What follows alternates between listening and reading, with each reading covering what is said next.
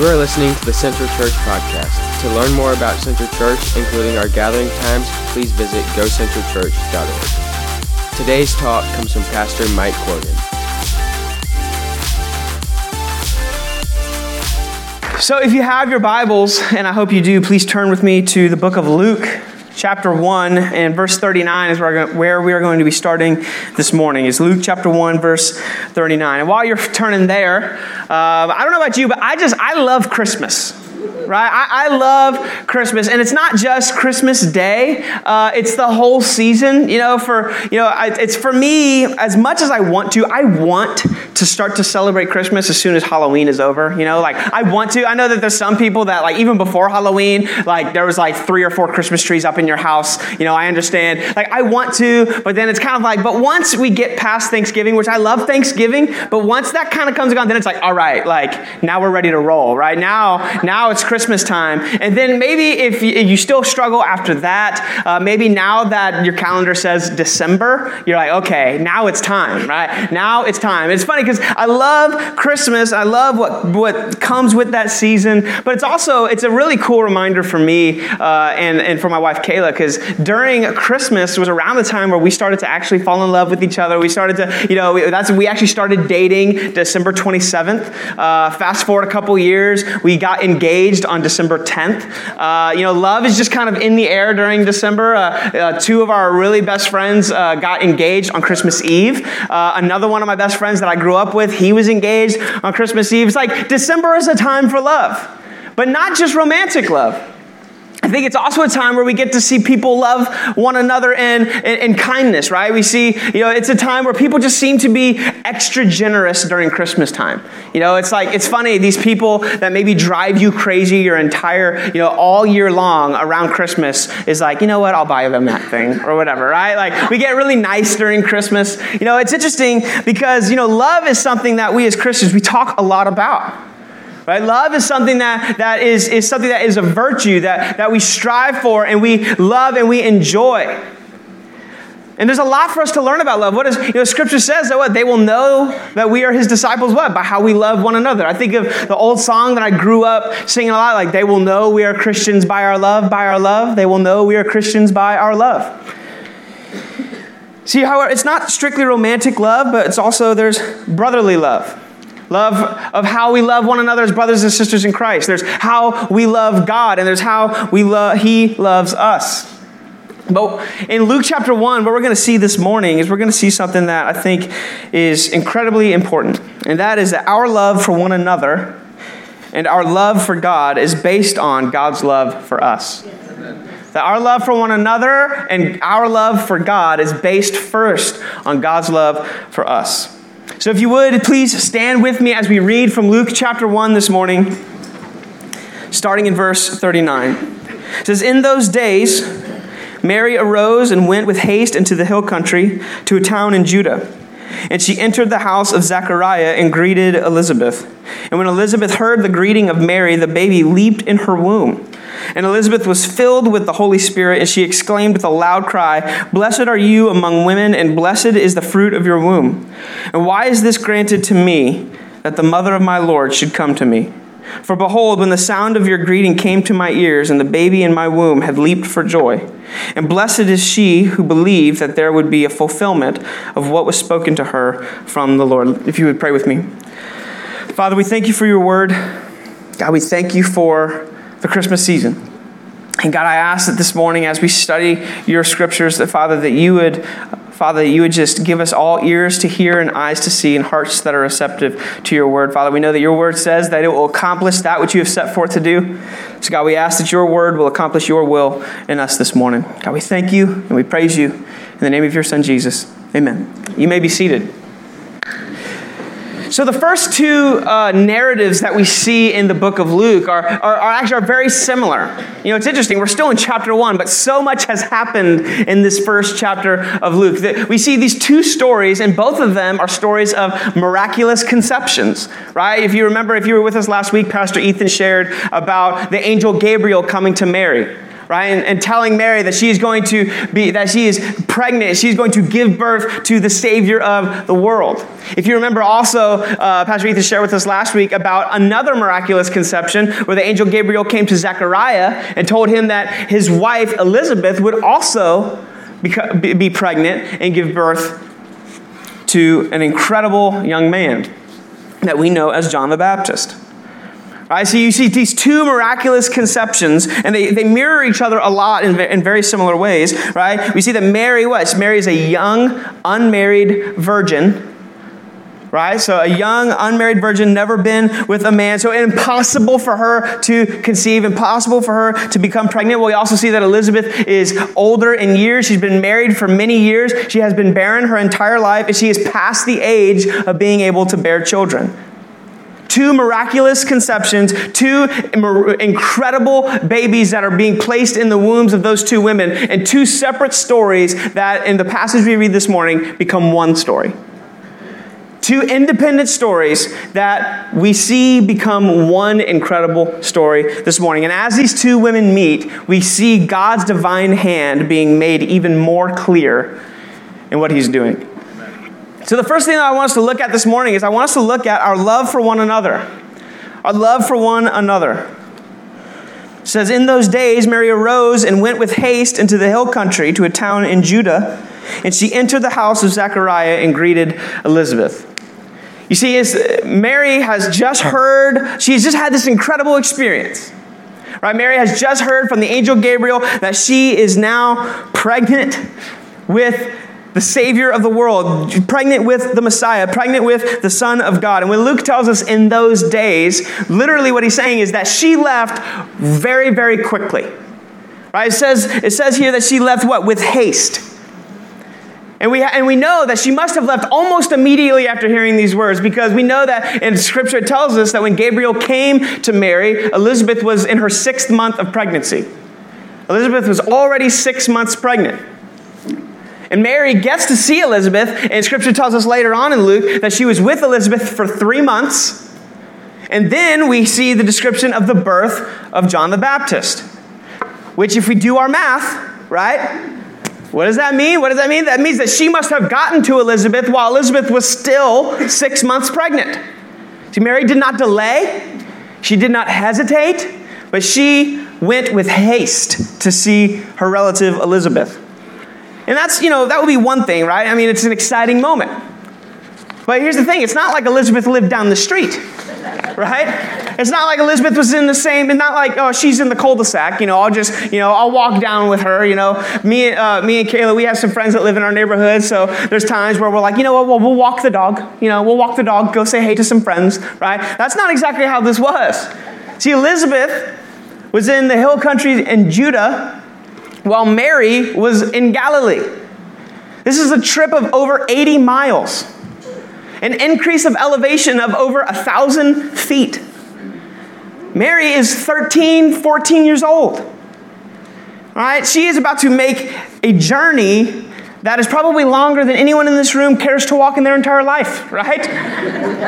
like I am not, I am not a walker. I just, I like, I'll, if, and it's also, I'm also not a runner, right? If you see me running, there's probably a reason that you should be running too, okay? Uh, if I'm running and there's not like a ball involved, uh, you, just, just, just head the direction I'm heading and, uh, and, and, and we'll be good, right? See, Mary is on her way to make this journey. She is about to traverse 80 miles uphill to go see Elizabeth right? At this point, you know, it would be extremely rare to see a young woman at this age in her condition traveling this distance on her own. Now, we don't know if she was by herself right? Most likely she wouldn't be, but we really don't know. Scripture doesn't tell us. But we know that she heard this news and almost immediately left to go see Elizabeth. So this leaves us to ask this question, right? Why would Mary be so eager to visit Elizabeth? Why would she be so eager? I mean, why the rush? Why the rush? Why not give it some time? Why not let things simmer down for a second? Well, I think to understand this, we need to kind of put ourselves in Mary's shoes for just a moment. Let's, let's remember everything that we know about Mary. Let's place ourselves in Mary's shoes for just a moment. Mary is engaged to be married. She's a young girl, engaged to be married. She is a virgin. And now she's told that she's pregnant. Uh, that, that's big news, right? it's kind of a big deal. She's told that she is now pregnant. Not only is she pregnant, but she is pregnant with the Savior of the world. Pregnant with the Messiah, pregnant with the King of Kings and the Lord of Lords, pregnant with the Son of God. Could you imagine the wave of emotions? Of course, like joyful, right? Of course, joyful. Joy to the world, right? But I'm sure there's also some feelings of fear and anxiety and confusion. Probably asking, probably asking yourself, who in the world would possibly believe me? I mean, parents, put yourself in, in, in, the shoes of Mary's parents. Your teenage daughter is engaged to be married. She comes to you and says that she is pregnant. And she says that an angel came to her. An angel came to her and told her that she would be pregnant with the Son of God and that she is still a virgin. You would look at her like she is crazy, right? I mean, Mary is probably asking who in the world, who in their right mind would possibly believe me? She has experienced a miracle that she cannot prove. She can't run back the tape, right? She can't run back the tape to show them what happened. She can't put them, you know, she can't have, there was, she doesn't have any evidence to prove anything. All she has is her own experience of what the angel has done, uh, what the angel has told her, what the Holy Spirit has done. Amen. That's all she has. So she runs to Elizabeth. But then here's the question again, right? Why Elizabeth? Why not Joseph? I mean, her, her fiance, soon to be husband, the one that should know her the best. Why not her parents? Right? Why would she traverse over 80 miles uphill to go see Elizabeth? I mean, what even brings Elizabeth to her mind? Well, if we go back to what we talked about last week, if you remember, Pastor Ethan shared that the angel told Mary about Elizabeth's miraculous conception, right? He had told Mary that Elizabeth had miraculously, miraculously become pregnant with a child. But here's the question what was the context in which Gabriel told her this? Did Gabriel show up on the scene and say, Hey, Mary, guess what? Elizabeth's pregnant and so are you? Did he say, Mary, guess what? You and, you and Elizabeth are both pregnant at the same time. Isn't that awesome? Now, the angel, he doesn't even mention Elizabeth until what? Until Mary asks a question. He doesn't even mention Elizabeth until Mary asks a question. What does she say? She goes, How will this be since I am a virgin? See, she, she, I believe what you're telling me, but how is this possible? I think it's a logical question, right? How is this possible? See, when given the unbelievable news that she would conceive as a virgin, Mary asks, How in the world is that going to happen? Then Gabriel explained everything to her. He talks about how the Holy Spirit will place that baby in her womb. Gabriel explains everything, but then he goes on and he does something interesting. He goes on and he says, and he tells her about the miracle of Elizabeth's pregnancy as well. If you go back, he says in verse 36 of Luke chapter 1, he says, And behold, your relative Elizabeth in her old age has also conceived a son. And this is the sixth month with her who is called barren. And then I love this statement, verse 37 For nothing will be impossible with God. Amen. For nothing will be impossible with God. You see, Gabriel has just given Mary the news that seems to be unthinkable. He's just told her that the impossible is going to happen. And Mary says, How will this happen? What does he do? He reassures Mary by pointing her to a miracle that happened in someone else's life to prove that God can do whatever he wanted in her life. Amen. See, nothing is impossible with God. When you're struggling, when you're down, and when you're out, you need to understand hey, you know what? There's miracles that have been done in other people's lives, and what God has done for you, and what God has done for others, God can do for you. So Mary makes this trip to see Elizabeth. No doubt the entire way just longing for some confirmation, right? Just longing for some confirmation. Just, okay, I, I, I just, like, I believe, she believed God, but just longing to just get some confirmation, get some reassurance about what she's been told. See, Mary knew that if anyone would believe her, it would be Elizabeth. If anyone would believe that an angel came and told her of a miraculous conception, it would be Elizabeth. Mary knew this. So she goes to see her. She's on her way because you see, Mary is alone at this point. Imagine how lonely Mary must feel.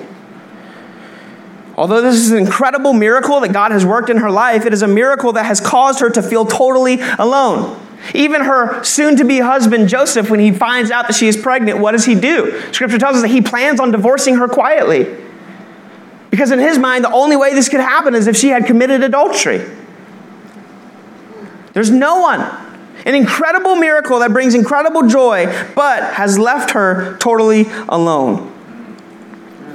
So she hurries to see Elizabeth, the one person that she knows can relate to where she is.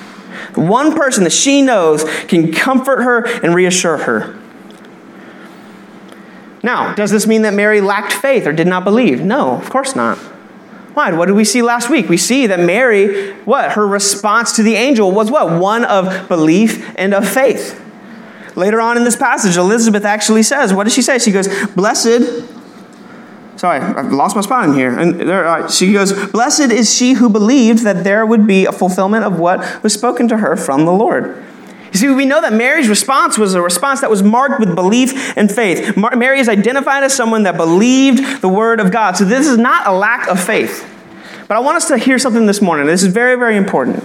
You see, Mary understood that she could find reassurance of God's work in her life and comfort during her confusion through the community of others that have experienced a similarly miraculous work of God in their life. Amen. Amen. That is what Mary understood. And here's what I want us to see this morning. Isn't that the church on display? Yes. Isn't that what this is this morning? Is a collection of people who have experienced the miracle of God in their life, and we comfort one another, we encourage one another, we assure one another, and we come alongside one another. Yes. Isn't that what we do every Sunday? Or what we should do every Sunday? See, when you are saved by the blood of Jesus and you are forgiven of your sins, that is a miracle. That is an incredible miracle that cannot be understated, it cannot be overstated. God has done in your life that which you could not have possibly done for yourself. God has done for you in your life what you could possibly not have possibly ever fathomed, thought of, or dreamed of. He's done something so wonderful that words cannot express.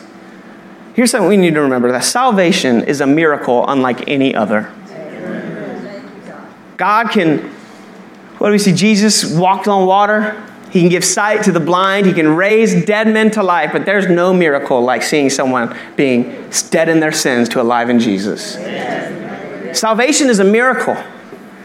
Maybe you're in this room or you're watching online and you have experienced this miracle. This life transforming miracle. You have been saved by the blood of Jesus and forgiven of your sins, and that is reason to rejoice. It's reason to rejoice. However, it is a miracle that has also come with some natural challenges. It's a miracle that probably puts you at odds with family and close friends. Right? Maybe you feel like Mary. It's a, it's a, it's a reason to rejoice, but it comes with challenges. Perhaps you think, man, there's no one who's going to believe me. No one could possibly believe that who I was is dead and in the grave, and I have been raised as a new creature in Christ. Who would possibly believe me? Perhaps there's even people in your life right now that say, Yeah, we'll see. I bet it's just a phase. We'll see what happens. While you're overjoyed by the miracle of God working in your life, you are daily faced with the struggle of feeling that you are alone during it. And let me tell you that you are not alone. Yes. You are not alone. This passage, this passage shows us that only people who have experienced the miracle and the work of God in their life can reassure and comfort you while God does the same in yours. Amen. So if you're in this room and the miracle of salvation has put you at odds with loved ones or close friends or family members, whatever it may be, and it has brought challenges, you know what? There are people in this very room, in this very moment, who have been there, yes. who have walked where you have walked You see, Mary and Elizabeth could rejoice and find comfort in the fellowship of one another because both of them had experienced the impossible and they could both rejoice and comfort one another along the way. Man, that is beautiful. And if this is not your experience in church, that is a problem. This is what we are called to be. Every single one of us was dead in our sins at one point. Every single one of us needed a miracle of God to bring us where we are today. And it doesn't matter your background, it doesn't matter if your current state, status of life rich, poor, hungry, full. It doesn't matter if you had the worst of upbringings or the best of upbringings. There's common ground at the cross. We can be totally different, but we have the cross in common. And man, you'd be amazed at the unity that comes with that. You'd be amazed. Mary was young, Elizabeth was old. Mary was unmarried. Elizabeth had been married for many years. Joseph, Mary's soon to be husband, was a carpenter. Zechariah was a, was a prophet. But man, they came together by the miracle of God in their lives. And that's what we do. So while our lives may look different, we find common ground at the cross. And you see this that our love for one another is first, is first fueled by the love that we share in Christ. Our love for one another is fueled by the love that we share in Christ. But the second thing we see is our love for who God is. We see our love for one another, but we see our love for who God is. In verse 41, and when Elizabeth heard the greeting of Mary, the baby leaped in her womb. And Elizabeth was filled with the Holy Spirit. Wow. Just think about that for a second. Wow. Mary enters the house of Elizabeth and greets her. And when she does, Scripture tells us that the baby in Elizabeth's womb leaps for joy. Now, there's a lot to unpack here. There's a lot of people who like to read this and say, well, that's just what six month old babies in the womb do. They move. But I think that there's a lot more to this. Right? Elizabeth even goes on to say how the baby in her womb leaped for joy, and I'll explain that a little bit in a second. But before, there's a lot to unpack, and there's a lot of significance to this. But in order for us to understand the significance of what this baby is doing, we need to understand who this baby is. Right. See, Elizabeth is not just pregnant with, you know, Bob down the street. Elizabeth is pregnant with John the Baptist. Now, John is not exactly the son of God, right? Right? If there was a competition of my kid better than your kid, Mary would win every time, right?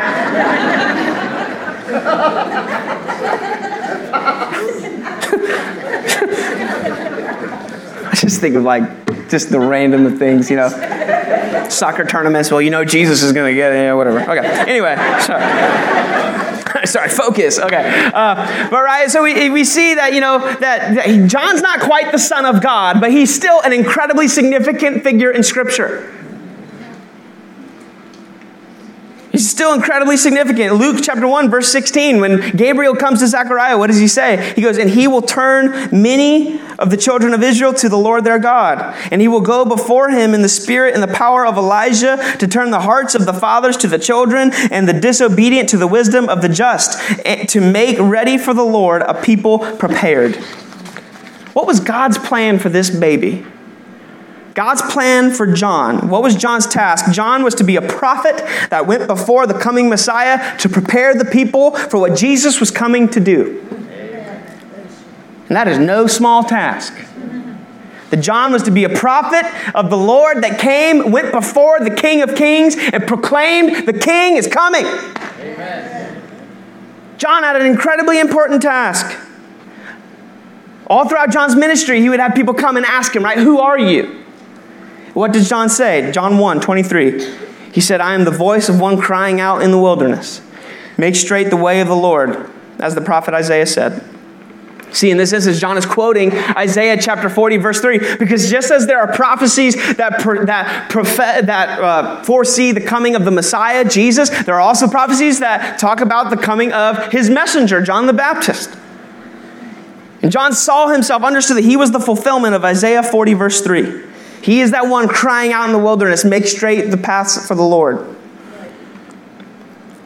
It's a prophecy that predicts a prophet would go before the Messiah to prepare the way for him. Elsewhere, we see this prophesied again in Malachi chapter 3, verse 1, where God says, Behold, I send my messenger, and he will prepare the way before me.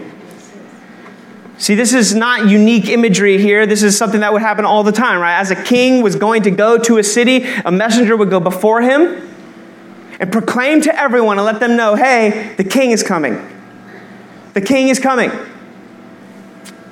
And he would get things prepared. He would make sure that the roads were ready. He would make sure that this, all these things were ready. John was to be a great prophet that will prepare the way for the Messiah, and one that Jesus will say was the greatest to ever live. Matthew 11. Truly I say to you, among those born of women, there has arisen no one greater than John the Baptist. That's big things for Jesus to say. See, this was no ordinary baby. This was a prophet of God with one purpose to prepare the way for his king. And for the first time in his life, this baby was in the presence of his Lord and he responded accordingly. Yes. Hallelujah. Amen. So here's the question How could this baby have possibly have responded like this? How could this baby have possibly responded like this? How could this baby have possibly known that Jesus was in the womb next door? right? How could he have known? I'm 27 years old, and I, half the time I don't even know who I'm sitting next to. I think we find this answer earlier in Luke chapter 1, verse 13 through 15. This is Gabriel speaking to Zechariah. He says, But the angel said to him, Do not be afraid, Zechariah, for your prayer has been heard, and your wife Elizabeth will bear you a son. And you shall call his name John, and you will have a joy and gladness, and many will rejoice at his birth for he will be great before the Lord, and he must not drink wine or strong drink, and he will be filled with the Holy Spirit even from his mother's womb. Did you catch that? Did you catch that at the very end? Did you catch? He will be filled with the Holy Spirit even from his mother's womb. That is the key. That is the key. You see, John could respond to the presence of God because he was first filled with the Spirit of God, even from his mother's womb. You see, that is the key to this entire thing. That is the focus of this entire thing. If you miss that, if you miss what happened earlier in Luke, where Gabriel says that John will be filled with the Holy Spirit even while in his mother's womb, if you miss that and you miss the whole significance of what John is doing here, the key to this entire thing was John was filled with the Spirit of God even from his mother's womb, which enabled him to have an awareness of God despite the fact that he had not even been born yet. Wow. That is fantastic. That is just mind blowing. You see, it is the Spirit of God that gives us the ability to respond to Jesus, nothing else. That's right. See, I can come up here and I can preach the perfect sermon. I can have the best illustrations and the best analogies. We can laugh and cry together. Somehow it would be five minutes and you would get out early for lunch right? It could be the most amazing sermon you've ever heard, but if the Spirit of God does not work in your hearts and in mine, then it is wasted breath. It's the Holy Spirit that gives us understanding to these things. 1 Corinthians chapter 2. Verses 10 through 13, Paul, writing to the church in Corinth, says, These things God has revealed to us through the Spirit, for the Spirit searches everything, even the depths of God. For who knows a person's thoughts except for the spirit of that person, which is in him? So also, no one comprehends the thoughts of God except for the Spirit of God. Now we have received not the Spirit of this world, but the Spirit who is from God, that we might understand the things freely given us by God. And we impart this in words not taught by human wisdom, but taught by the Spirit, interpreting spiritual truths to those who are spiritual. That is the key. It was not John's intellect that enabled him to be aware of Jesus. It was not John's hard work or years of study that led to an awareness of Jesus. It wasn't John's seminary training that led him to an awareness of Jesus. It was not all the good things that John had done in his life to merit him being aware of Jesus. He was a six month old fetus in his mother's womb. It was the Spirit of God that filled John on the basis of God's grace that enabled John to recognize Jesus. And the same thing that enabled that six month old baby in his mother's womb to recognize Christ when he was in the presence of his Lord is the same thing that gives us the ability to recognize the Lord as well. Amen. If you think that's amazing, then I'll tell you what's even more amazing. Isn't it amazing that we see more of a response from a six month old fetus than we do from most Christians today? Do you understand that when you and I profess to be Christians, we are professing that we are filled with the same spirit that caused that six month old baby in his mother's womb to leap for joy? That's what we're professing. When we say, I am a Christian, and I read this passage, and I see how the Holy Spirit caused John to leap for joy in his mother's womb, I say, that same Spirit is in me.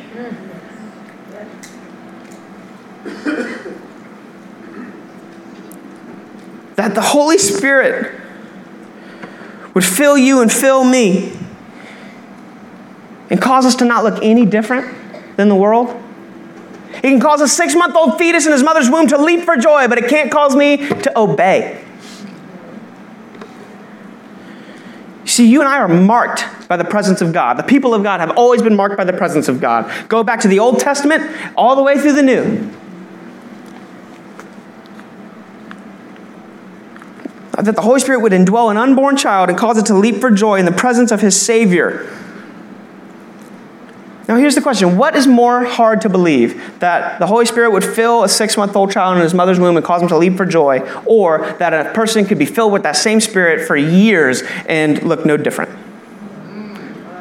I would tell you that the second is far more hard to believe than the first. Give you a little bit of an illustration. My, my mom loves candles scented candles, not just random candles, right? Uh, but I grew up, and, and, I remember I would always go Christmas shopping for my mom, and I would know my mom loves scented candles. And I've learned this also as I got married. That's not just my mom. I think most women love scented candles. Uh, you know what? I've been married long enough. I love scented candles. Okay, but but here's the thing. So uh, men and, uh, and and children in this room, if you're looking for something to get your wives or your moms, uh, get them a scented candle, right? But it's funny because we would always Uh, every year I'd go with my dad and we would walk into the Yankee Candle in the mall. And every man in this room, if you have bought your wife or someone, a woman that you love, a scented candle, we've all experienced this same thing. First, you walk in and you're just overwhelmed by the array of smells that you're getting. It's overwhelming, right? Guys, we're not used to smelling that many good things at once. We're just like overwhelmed by it, right? And then we do the same thing, right? So we look at all of the candles, right? Or like rustic cabin, that sounds like something she would like, right? or, or, marshmallow campfire, that sounds, that's, that's, that seems like the thing.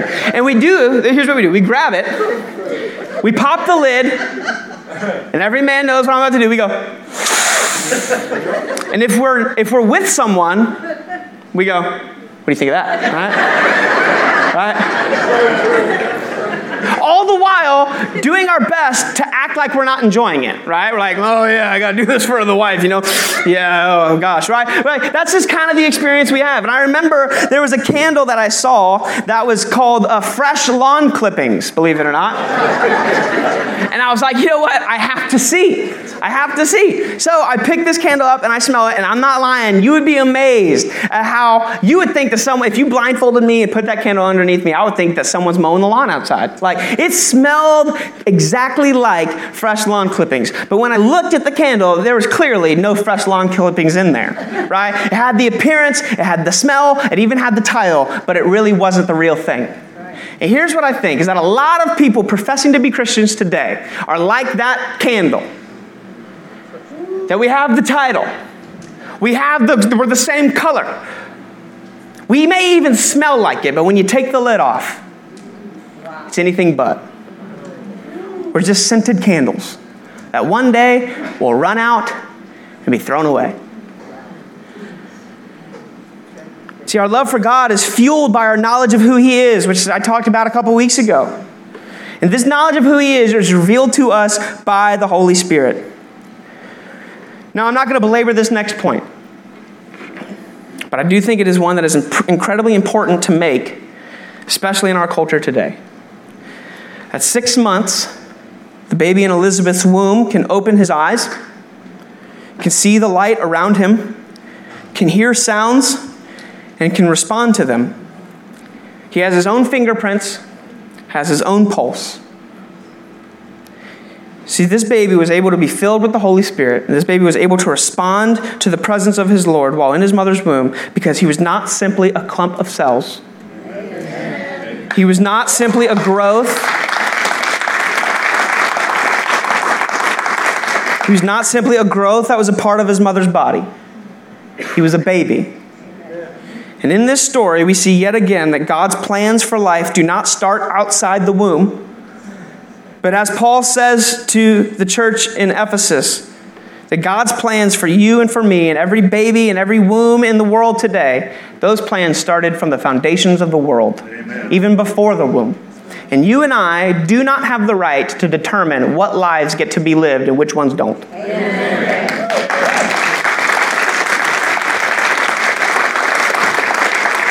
Now, abortion is a sin. But as the church, we must remember that it is not an unforgivable sin. That while we boldly preach truth, we also boldly show grace. Boldly show grace. That we so often talk about. And if you're in this room this morning, if you're watching online, and you have committed an abortion, you need to know that the grace of God is stronger than any sin you have ever committed.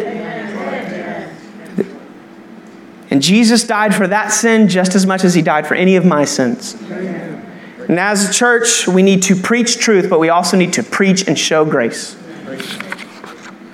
So we see our love for who God is based on what? How the Holy Spirit has revealed himself to us. And the last thing is our love for what God has done. So, and Elizabeth was filled with the Holy Spirit. And she exclaimed with a loud cry, Blessed are you among women, and blessed is the fruit of your womb. And why is this granted to me?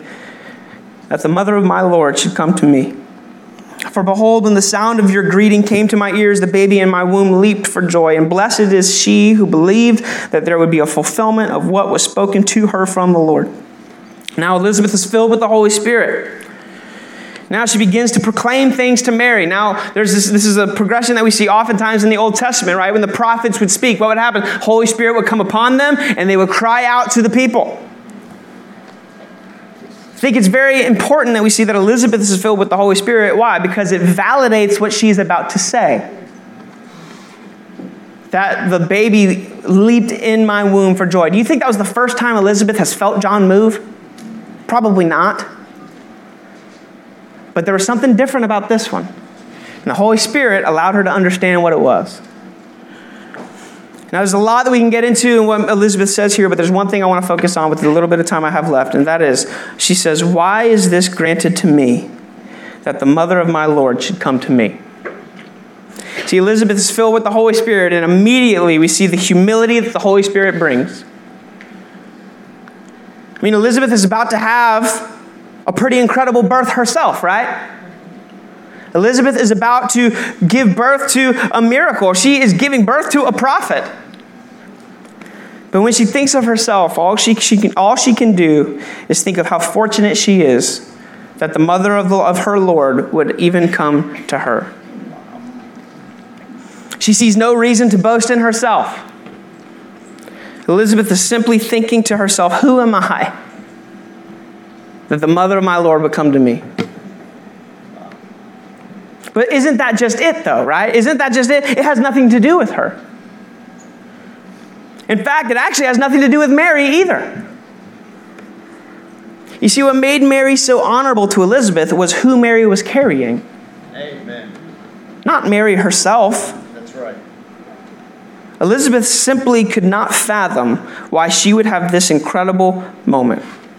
She looks at herself and sees nothing within her that would warrant such an incredible gift. But I want you to notice something that it wasn't about Elizabeth, it wasn't about Mary. Rather, it was who was in Mary that gave both Mary and Elizabeth meaning.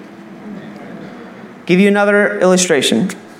Last Christmas, my parents uh, got my wife and I a gift. Um, they got us a beanbag. Now, that sounds like beanbag, but let me tell you about this beanbag, okay? This beanbag is like, it's like a 10 foot beanbag. It is like I, don't even know how to explain how massive this beanbag is to the point to where Kayla and I don't know where to put it. Uh, like, I love, thank you for the beanbag, but I don't know where to put it half the time. Uh, so we were just kind of throwing it in places. And I remember when they got the beanbag, uh, it came with no beans in it. It was just like a big sack. Uh, so they bought some stuffing to put in this beanbag, and they were stuffing it and stuffing it. And in the process of stuffing this beanbag, my dad's wedding ring fell off and it got it was lost in this beanbag. And they've tried metal detectors they've tried everything and they can't find this beanbag. And a year later to this day in my house is a beanbag with a wedding ring in it. Now that wedding that that beanbag inherently has very little value. It's comfortable. It's a gift. I appreciate it. But because of what is in that beanbag I will have that beanbag to the day I die. right? See, it is not the beanbag that gives, that gives it its worth. It's what was placed in that beanbag that makes it so valuable to me. See, it's because of what was in that bag that gave it its incredible worth. And if you are a Christian, what God has placed in you is worth more than anything else about you more than what others say about you, more than what your past is, more than the sins that you may have committed, more than, th- more than the things that you're worried about in the future. What God has placed in you is what gives you your value and your worth. In addition to that, if you're within the sound of my voice this morning, please hear me when I tell you that God coming to you is not about your merit. It's not that you were just you were just that swell that God had to have you. It isn't because God saw something so incredibly valuable in you, it is because of His goodness and His grace. You see, we love God because of who He is, but we also love Him because of what He has done. Because 2,000 years ago, that baby would grow up, live a sinless life, and die on the cross for you and for me. And when we approach Christmas, we were reminded that our love for Him is born out of a greater love that He had for us. As we approach Christmas, as we gather together tonight of our Christmas night of worshiping, we worship what God has done. Emmanuel, God with us. We need to remind ourselves why is it that my Lord would come to me? It's not because of your merit, but it's because of his goodness. John 3 16 and 17. For God so loved the world that he gave his only son that whoever believes in him should not perish but have eternal life. And verse 17 is just as good. For God did not send his son into the world to condemn the world, but in order that the world might be saved through him. And if you celebrate Christmas and you forget that, then we've missed the whole point. See, we, we, can love others and we can love God because, first of all, there's a greater love that fuels it. And that is God's love for you and for me. And if you're in this room and you have not experienced that, please do not leave this place without talking to someone about what this love looks like and what it means. And if you are in this room and you have a relationship with Christ, celebrate that this mo- tonight. Join us tonight for our night of worship as we worship God and we praise Him for what He has done in coming to us. Father, I thank you for this time. I thank you for your word. God, I ask that what I could not do, your Holy Spirit would do. That, Father, as we respond to you in worship, that, Father, if there's anyone in this room that does not know you as Savior, God, that you would do what you do best, and that is call sinners to yourself. God, we thank you for your love that you have for us, that fuels us to love others and fuels us to love you. God, I thank you and praise you in the name of your Son, Jesus. Thank you again for listening to the Central Church Podcast. For more information on how to take your next step, visit us online at gocentralchurch.org.